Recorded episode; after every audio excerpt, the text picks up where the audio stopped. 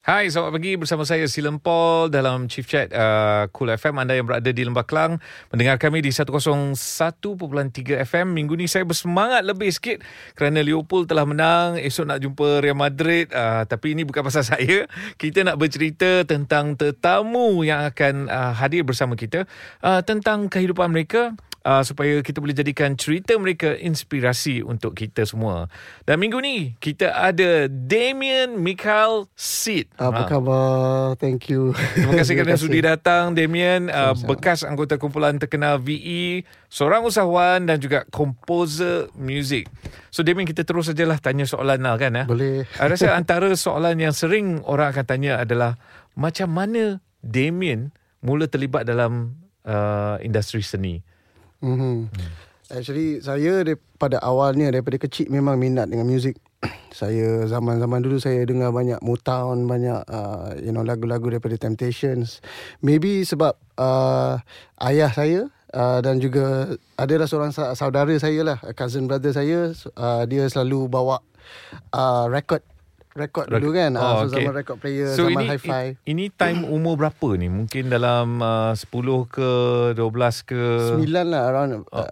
9 macam tu lah zaman okay. zaman hi-fi hi-fi oh. tengah tengah up kan uh, waktu tu pun kita ada banyak um, Music daripada Sebenarnya music daripada Luar ni mm-hmm. Dulu kira Dianggap benda yang rare Sebab kalau cousin saya Nak fly pergi US ke apa ke Kita akan pesan dengan dia Eh boleh tak beli. Beli muzik uh, semua lah okay. Uh, so banyak muzik dulu uh, dia dalam format vinyl.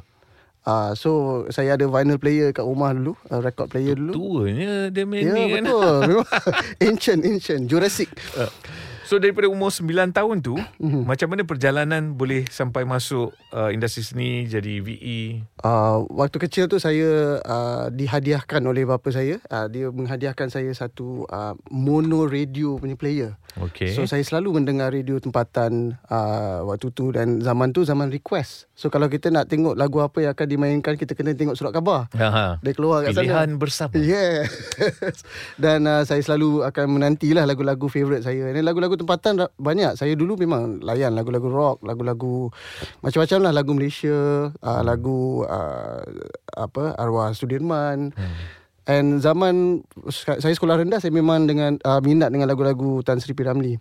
So uh, saya ditugaskan waktu umur saya darjah 6 uh-huh. saya ditugaskan uh, kan zaman tu kena main recorder kat sekolah kan. Okay. So ad, ada cikgu saya ni dia memang suruh saya buat uh, the tabulation ataupun the notes lah untuk setiap lagu Piramli uh, agar dia dapat prepare untuk kelas terusnya. So uh-huh. saya mhm. banyak bantu dia dalam kelas and saya buat benda tu pun berdasarkan apa yang saya dengar and saya main atas uh, So daripada situ dah timbul uh, orang kata minat untuk menjadi seorang uh, anak seni. Yeah. Uh, so daripada situ macam mana boleh masuk uh, VE? Selepas uh, form 5 ke Okey tak. Saya sebelum tu saya bersama dengan grup lain mm-hmm. uh, waktu bers, bers, uh, di sekolah dulu. Saya actually sebenarnya ada satu grup lain yang dinamakan NRG yang uh, bertukar nama kepada Soul Street. Uh, antara anggota-anggota yang berada dalam Soul Street waktu tu adalah Abang Nas. Oh. okay. Nas jalan-jalan cari makan. He was part of the group. Uh, sebelum tu waktu sekolah saya banyak terlibat dengan uh, talent time. Uh-huh. Dan antara orang-orang yang selalu berduet dengan saya untuk talent time, kita menang talent time tu, cewa. Uh, da, uh, ni um, uh, Datuk Fazli, Fa, chef Datuk Fazli. So uh, antara orang-orang yang saya memang dikelilingi dengan orang-orang yang uh, apa nama uh, lebih cenderung dengan seni dan muzik ni. Uh-huh. Uh, so daripada sana tu lah saya daripada sekolah saya banyak terlibat dengan music society. Saya jadi presiden untuk uh, choir dekat sekolah uh, banyak melibatkan diri dengan muzik sebab minat sebab mm-hmm. minat uh, daripada sana tu saya ada kenal kawan-kawan dan kita selalu perform dekat underground punya gigs dengan Soul Street. Ah itu yang saya dapat kenal dengan anggota-anggota VE yang lain. Mm-hmm. Uh, waktu tu rare kalau ada R&B group kan. Mm-hmm. Sebab zaman tu zaman uh, uh, music rock very very heavy lah. Mm-hmm. Zaman Butterfingers, zaman alternatif yeah, kan. Yeah. Nah 91 92 uh, around that era lah. And daripada sana tu lah saya selalu lepak dekat Central Market. Sebab saya sekolah dekat St. John's. Uh-huh. And uh, Central Market ni merupakan satu tempat pot. ataupun pot uh, untuk berjumpa dengan member-member daripada sekolah lain. Uh, and yelah daripada sana tu lah kita buat network and then kita uh, jadi, berjumpa dengan orang. Jadi secara kesimpulan boleh kata uh, Damien uh, menjadi uh, cenderung untuk menjadi seorang anak seni khususnya daripada ayah, mm-hmm. uncle mm-hmm. dan juga cikgu yang kat sekolah tu lah kan. Betul, ha? betul. Hmm. Menarik cerita dia. Okey, sebentar lagi kita akan uh, kembali dengan antara pengajaran yang Damien dapat daripada pekerjaan yang pertama Cool FM.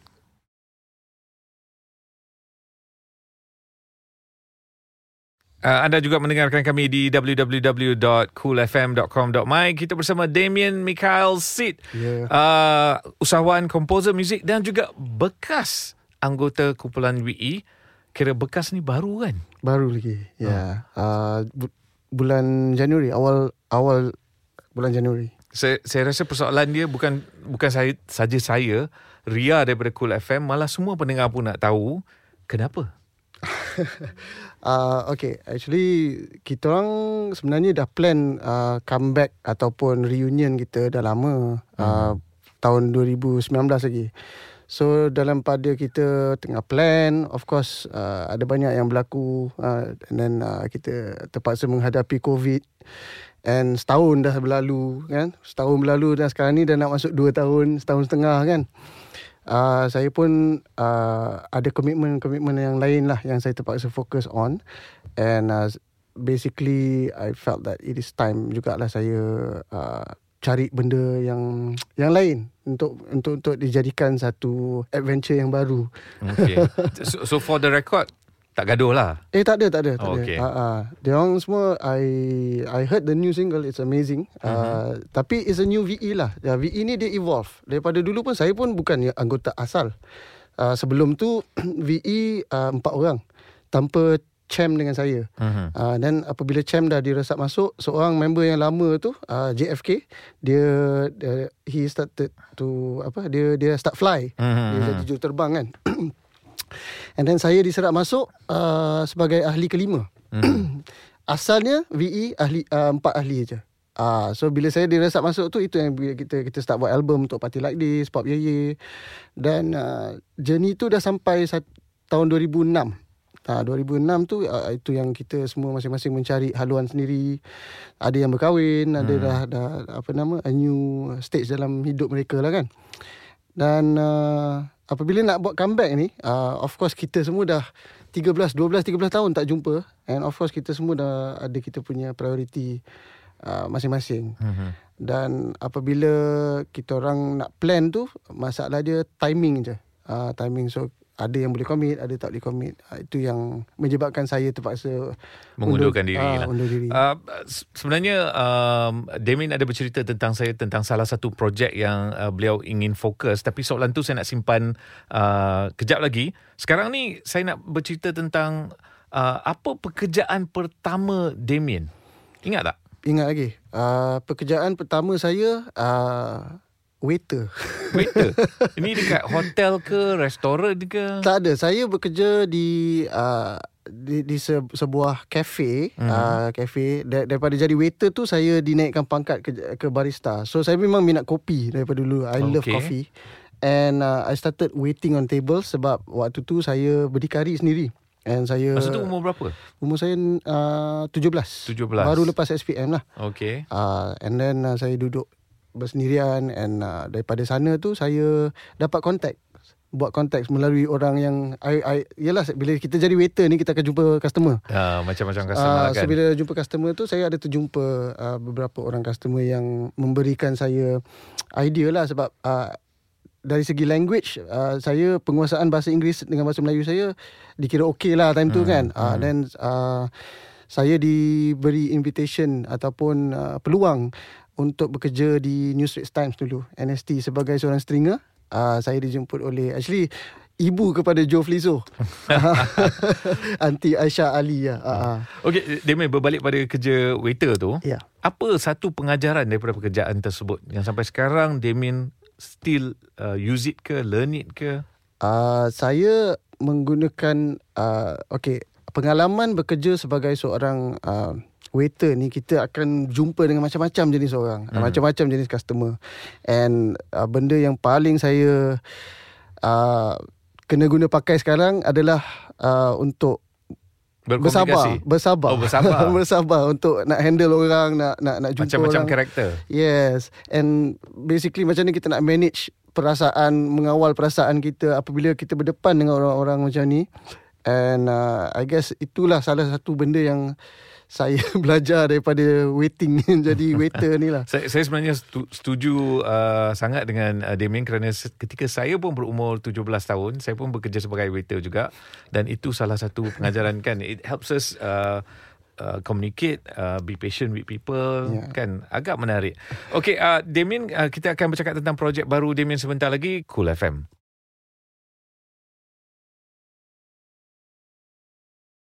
Ya betul. Dan minggu ni kita bersama Damien Michael Sid uh, usahawan komposer muzik. Dan anda semua kenali beliau sebagai bekas anggota kumpulan terkenal WE susah nak sebut WE ya. Orang Indian kan ya selalu nak sebut macam WE uh, Damien tadi ada bercakap tentang uh, antara sebab pengunduran adalah untuk anda fokus kepada projek-projek yang terkini. Salah satu projek yang Damien kongsikan tadi adalah dengan saya off air adalah tentang YouTube channel. Yes, mungkin betul. boleh cerita lebih lanjut tentang tu Okay, uh, sekarang ni Damien masih lagi uh, buat covers dan banyak content music lah, music content hmm. uh, yang akan uh, di uh, publish dekat uh, my YouTube channel which is Damien Mikael TV.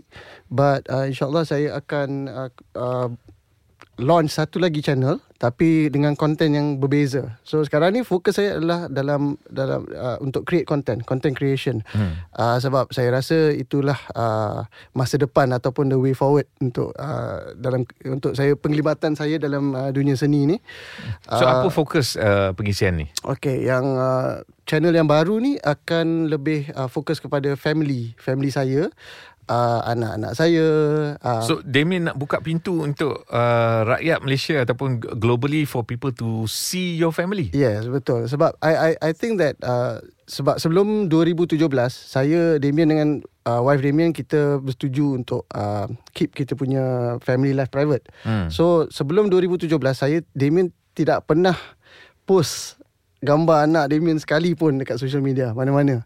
So lepas 2017 tu kita bercadang okay kita dah nak start warm up. Sebab uh, anak-anak saya sebenarnya secara semula jadi mereka datang secara naturally uh, mereka datang kepada saya dan mereka tunjuk saya um, video-video mereka edit sendiri belajar melalui YouTube uh, nak guna software apa semua dia belajar sendiri umur 9 tahun je. Uh-huh. Uh, lepas tu dia ada buat macam gaming tips uh, dia dia ada uh, anak saya anak perempuan saya suka melukis. Dah memang anak seni. Uh, kan ikut bapa. seni dia. Yeah. Uh-huh. And sebab my wife pun memang dia terror melukis. Uh, saya lukis orang lidi tak lepas Buat uh. muzik boleh Tapi lukis saya tak lepas So somehow combine tu Anak saya dapat benda tu And mereka minat dengan benda tu So uh-huh. saya fikir uh, What better way Kalau saya dapat spend time Dengan uh, keluarga saya Umur pun dah 43 uh-huh. So saya fikir I think Baguslah saya lebih uh, menghabi- Banyak menghabiskan masa uh, Buat kerja yang boleh Membolehkan saya uh, uh, Ada masa dengan keluarga saya uh, Anak-anak bersetuju? Anak-anak Because saya ini akan jadikan mereka di orang kata pandangan uh, mata publik kan. Ya. Yeah. Hmm. Uh, itu adalah salah satu benda yang kita kena educate anak-anak kita. Kita uh-huh. berbincang dengan mereka dan kita juga mendapatkan pendapat mereka lah sama hmm. ada mereka selesa atau tak untuk uh, dipaparkan uh, secara umum. And of course uh, kita perlu educate anak-anak kita Uh, dengan pemahaman ataupun um, responsibilities apabila kita menggunakan social media, apabila kita menjadi public figure, uh, it's part of kita punya education kepada anak-anak kita jugalah. Sebab uh, kita suka celebrate life. Family mm-hmm. saya ni kita suka celebrate life. Kita suka buat benda yang positif. Kalau boleh kita nak menggunakan apa yang kita ada untuk bantu orang lain ataupun uh, inspire other people. And uh, you know benda tu membolehkan kita uh, buat benda sama as a family unit. Ah, so kadang-kadang dia benda yang tak serius sangat. Kita punya content pun tak serius sangat. Kita punya content is basically honest content. Uh-huh. Dia kena dia kena organic. Dia bukan buat-buat, dia bukan berlakon ke apa ke. So you akan nampak benda yang uh, memaparkan uh, kita sebagai manusia biasa je. Ah, uh, so we are not artist ke apa ke kita just we are just content creators. Jadi mungkin untuk yang uh, tak pasti tentang uh, keluarga Damien, mm-hmm. uh, Damien isteri uh-huh. ada empat orang anak. Empat orang anak. Uh, yang sulung? Yang sulung Michaela. Uh, 13 tahun. Uh, 11. 11 tahun. Yes, preteen dah. Habislah lepas ni. lepas tu yang kedua, ketiga dan keempat? Uh, yang kedua uh, boy, uh, hmm. Mikhalik Ezra nama dia. Orang panggil dia Ezra aja. Uh, dia dia gamer. Hmm. Dia suka main game dan dia akan record diri dia sendiri main game, dia akan post dekat YouTube channel dia sendirilah. Dia mereka berdua dah ada YouTube channel sendiri dah. Okay. Sebab kawan-kawan dia pun ada, kan? And uh, yang ketiga tu Malika Emily. Malika Emily adalah uh, kira sweetheart of the family lah sebab dia senyum semua benda dia dapat. uh, yang paling kecil tu uh, uh, kita punya baby PKP kita. Baby PKP. Yeah, ya, nama dia Monica Naomi. Nasib baik Naomi. I takut apa Monica Kobe ke Monica PKP ke. Sebab dia lahir 25 hari bulan uh, March uh-huh. uh, 2020. So it was a few days lepas uh, PKP telah dilaksanakan and uh, kita melalui satu adventure yang sangat uh, menarik lah kan apabila kita uh, isteri saya tu dah nak dah, dah, dah nak beranak tu. Aha. Uh, dengan PKP kita terpaksa tukar hospital sebab kita nak pergi kepada hospital yang covid free yang tak buat test hospital uh, covid waktu tu. Uh, and then kita terpaksa lalui roadblock. Bukan satu, dua. Dua ha, roadblock sebelum roadblock. sampai ke hospital. Ha, ha. So of course kerisauan dia takut beranak dalam kereta pula. kan? And uh, alhamdulillah uh, semua dipermudahkan sebab I think that the the the apa nama the special forces the the army and also PDRM mereka melaksanakan tugas dengan begitu baik sekali. Uh-huh. Apabila kami sampai ke um, roadblock. Roadblock yang pertama tu, uh, saya cakap oh anak isteri saya dah nak beranak ni. Mereka escort kita, mereka memberikan kita laluan, mem- mempermudahkan kita punya perjalanan. Memang terbaik lah. Yes, betul. Ha. Tabik spring. Lepas tu berapa jam dekat hospital sebelum baby delivered? Uh, actually, less than one hour. Dalam 30 minit, baby dah keluar. Wow. Uh, Cun-cun je. Yes. Tapi sangat dipermudahkan lah. Alhamdulillah. Menarik. Uh, we, we can't wait to see your YouTube channel dengan family. I dah boleh uh, bayang because I pun ada anak teenager memang gonna be very interesting bro. very interesting. Okay, uh, kita ada banyak lagi soalan untuk uh, Damien Cool FM.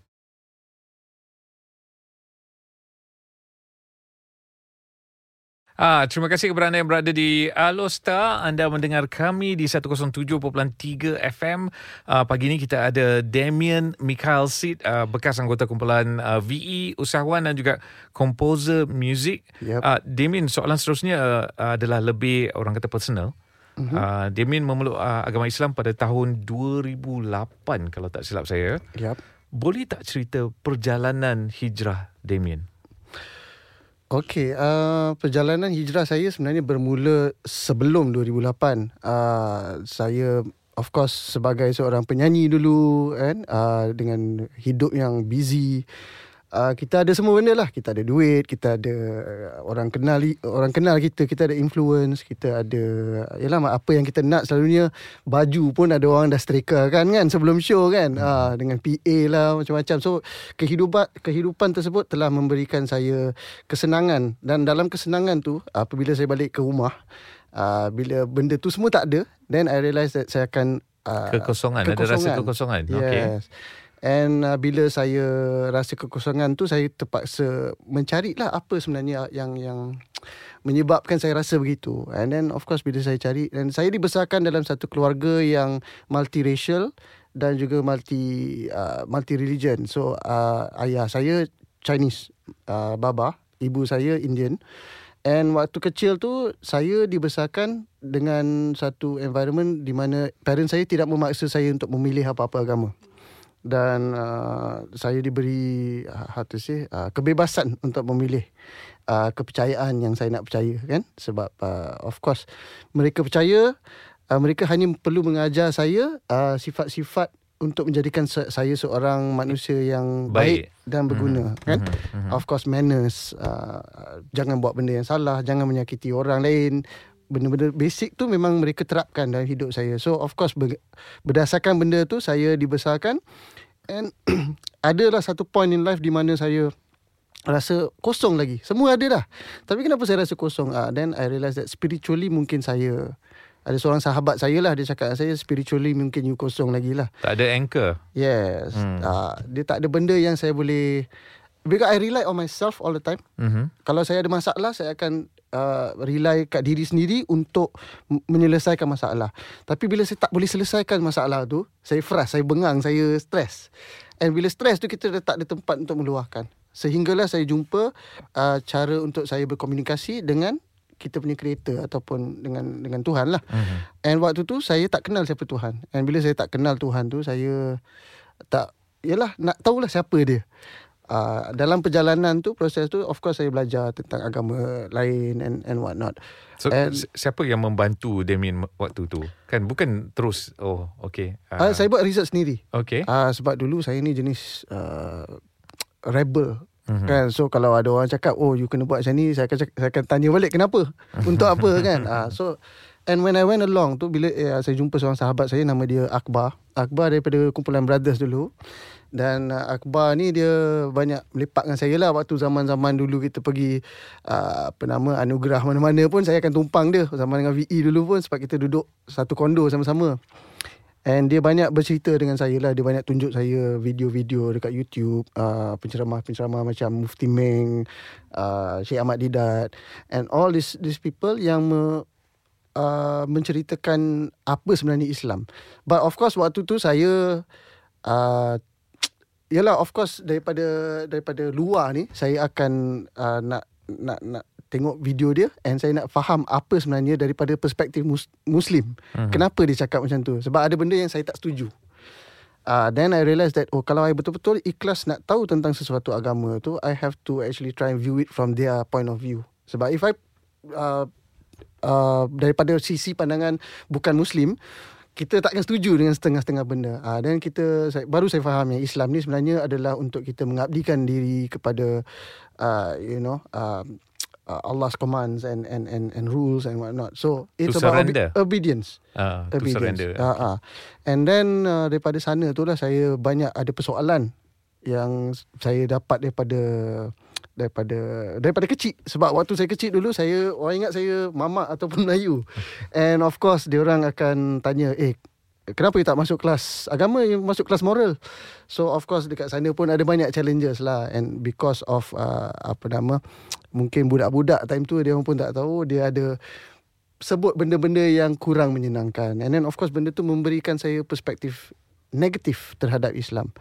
And bila saya dapat tahu benda tu berdasarkan uh, perbuatan orang and then saya realise that eh actually sebenarnya Islam bila saya dengar uh, ceramah-ceramah ni semua lain daripada apa yang orang Islam buat. So mudah. Yes. And that's when I uh, started learning about Islam lah. And alhamdulillah, I guess hidayah milik Allah. So Allah has given me that hidayah. Alhamdulillah, I'm grateful for that. Well, uh, Damien, uh, I'm happy to hear your story. Thank uh, you. dah 13 tahun dah. Uh, ada tak pengalaman uh, puasa? Memandangkan kita hanya mungkin ber, beberapa hari lagi sebelum kita uh, berpuasa. Puasa pertama ketika dah jadi seorang Muslim? Jadi puasa pertama saya sebelum saya masuk Islam. Sebab nak test round dulu. lagi, lagi pun sebab dulu dengan VE kan. So hari-hari dengan dia orang. Of course bila dia orang berpuasa. Saya pun macam tak senang hati lah kan. Rasa macam tak manis lah kalau nak makan depan dia orang. Tapi walaupun dia orang tak halang saya ke apa. And the good thing about them is that dia orang tak pernah tanya saya. Eh kau bila nak masuk Islam? Ataupun dia orang tak pernah paksa saya untuk menganuti agama Islam ke apa ke. And that's the reason why I tengok eh kenapa dia orang ni okey je. Orang lain ni macam suka paksa-paksa kan. And then I realise that actually Islam ni kita kena follow berdasarkan uh, Al-Quran dengan dengan hadis. Not really berdasarkan perbuatan orang Muslim. Sebab orang Muslim ni tak perfect. Ada yang uh, akan buat kesilapan and ada yang akan buat uh, benda yang betul. So Then I realise Okay Kembali kepada Al-Quran yang sunnah. So daripada source yang betul tu Alhamdulillah I found Islam lah. And uh, puasa tu sebenarnya Challenge dia adalah untuk Menahan diri kita daripada Bukan daripada makan ataupun minum saja. Tapi overall kita punya akhlak kita How we think It wasn't easy What we bro. say. It wasn't easy Sebab dulu saya ni ialah saya I appreciate beauty. So hmm. bila kita tengok awet-awet yang cun-cun lalu ke apa kan macam alamak kena lower your gaze. jangan pandang, jangan pandang kan. Uh, benda tu sebenarnya adalah benda yang ni. And then of course like I said before lah untuk bersabar and untuk menahan kemarahan tu sebab kadang-kadang kita pergi bazar Ramadan tengah jam. Ah, hmm. nak cari parking tak ada. Benda as small as that also can trigger kita punya Well, it's coming marah. soon again. Uh, good good practice nanti. Uh, kita akan kembali dengan uh, Damien sebentar lagi. Cool FM.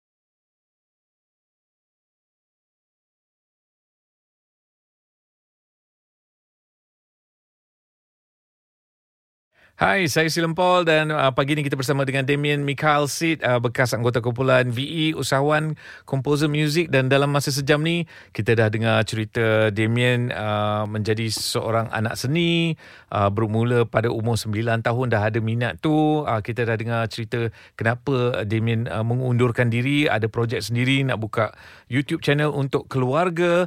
Malah kita dah dengar cerita penghijrahan uh, Damien memeluk agama Islam pada tahun 2008. Ha, sekarang ni mm-hmm. kita dah tahu sejarah Damien ni. Kalau Damien diberikan peluang untuk time travel balik pada masa yang lampau, mm-hmm. umur sekarang 43, this 43 year old Damien Michael Sid balik ke maybe umur 17 tahun Damien. Mm-hmm. Apa nasihat yang anda akan berikan pada diri sendiri? Uh, saya akan mungkin banyak actually. Ah tak apa. Maybe top 3 ke? Okay top 3 ya. Okay first things first lah. Uh, saya rasa saya akan uh, bagi tahu diri saya yang masa itu adalah benda yang paling berharga. Mm-hmm. And uh, kita tak boleh buang masa sebab we only have one chance at life. And bila kita sudah melalui kehidupan kita tu kita nak turn back tu memang tak boleh. So kita kena menghargai setiap saat kita ada dalam hidup kita and kita kena menggunakan setiap saat tu sebaik yang boleh uh, we have to live life uh, spread uh, uh, you know spread positivity uh, buat benda yang baik lah so that kita akan menjadi orang yang berguna uh, bila kita berada you know our existence ada meaning lah mm-hmm. uh, ada apa meaning dalam bahasa Melayu maksud maksud yeah. yes and uh, of course yang kedua uh, pentingkan keluarga. Zaman saya muda dulu saya pentingkan kawan. Mm-hmm. Uh, tu saya banyak keluar rumah, tak nak lepak dengan family kan. Family ada family gathering kita keluar pergi lepak dengan member kat kedai mamak. Uh, waktu tu saya tak menghargai uh, masa saya dengan family. Dan mm-hmm. sekarang ni bila kita dah kena pandemik, tak dapat jumpa mak kita setahun kan. Uh, kita pun kadang-kadang kita rasa macam alah rugi ni sebab mereka pun makin tua. Mm-hmm. And what if uh, Yalah Masa mereka Dah sampai untuk pergi Ataupun masa kita dah sampai And You know Saya rasa benda tu Kita kena menghargai lah Apabila kita ada parents kita ni Yang masih hidup Kita kena menghargai mereka uh, Kita kena Buat Sebaik yang boleh Untuk men, me, Membahagiakan mereka Jadi Damien rasa Ketika umur 17 tahun tu Damien yang 17 tahun tu akan dengar nasihat ni tak? Memang tak lah. memang tak lah dia. Tapi depend sebab saya ni uh, waktu tu saya memang jenis uh, rebel tapi rebel with a cause. Saya hmm. suka uh, rebel tapi kalau saya uh, orang akan bagi saya fakta, saya akan dengar. Mm-hmm. Uh, saya kalau jenis orang tak bagi saya fakta, saya memang ada degil lah. Saya tak takkan dengar. Lah. But I think that in a way, uh, kedegilan saya tu banyak membantu saya dalam kehidupan saya juga. Mm-hmm. So so that saya degil macam, okay dulu kawan-kawan mungkin terjebak dengan benda-benda yang tidak elok. Uh, saya degil sebab saya kena jaga nama family. Tak nak lah kan. Uh, saya dah keluar daripada... Waktu tu masa masa saya kecil dulu, saya keluar daripada rumah sebab saya degil nak buat muzik. Ayah saya tak bagi buat muzik. So saya keluar Saya sanggup hidup gelendangan Tidur dekat ATM machine Tidur dekat kedai snooker dulu. Tapi uh, Benda tu sedikit sebanyak Memberikan saya pengalaman Untuk hidup berdikari. Uh, Tanpa apa-apa There's no head start. And uh, Itu salah satu benda Yang bila saya dapat jumpa balik Ayah saya Waktu kita dah Saya masuk Islam tu Kita dah jumpa balik. Uh, Relationship kita dah baik Dah pulih. And of course saya Tak marah dia. Saya ucapkan terima kasih kat dia And dia menangis. Hmm. He cried because I I I said thank you for giving me that experience to learn out there. Kalau orang lain mungkin dia dah marah. Tapi I fikir takkan I nak marah. Kalau besok I dah meninggal ke apa ke, saya nak bawa perasaan marah tu dalam kubur ke macam mana. Hmm. So I did it for me. So most important thing is always know kalau kita buat salah, kita kena jangan segan and kita jangan ego untuk meminta maaf because kita meminta maaf tu bukan untuk orang lain untuk diri kita sendiri untuk ketenangan itulah secret kepada awet muda saya tak stres Okey Demi mungkin uh, anda boleh memberikan uh, kata-kata semangat untuk uh, pendengar Cool FM yang ra- rata-ratanya sekarang ni semua tengah mengalami uh, satu fasa hidup yang uh, mencabar. Ya betul. Uh, Setiap benda yang kita lalui ni Saya rasa dia bukan untuk selamanya. Uh, Dia adalah satu uh, apa nama period ataupun uh, masa yang yang yang yang terhad sebenarnya. Kita mm-hmm. tak akan susah selamanya. Melainkan kita nak menyusahkan diri kita selamanya. So kita kena cari jalan keluar. That's what life is about. So uh, life ni kita boleh there's no losing. There's only winning ataupun kita boleh belajar daripada sesuatu benda. So uh, we belajar sampai kita menang lah. And that's what life is like. We have to suck it up and keep going sebab kita jatuh saya pun saya sendiri dah jatuh banyak kali saya sendiri dah buat banyak silap. Tapi kita belajar daripada mistake kita and we dan we terus overcome. maju ke hadapan? Yes betul. Okey. Damien saya nak ucapkan ribuan terima kasih kerana sudi datang ke studio cool ni. Terima, uh, terima kasih. kasih berkongsi uh, jalan cerita uh, kehidupan anda. Uh, saya nak ucapkan uh, all the best. Thank you. Uh, especially YouTube project tu dan juga uh, selamat berpuasa ya? Yes sama-sama kita. Okey. Terus mendengar Cool FM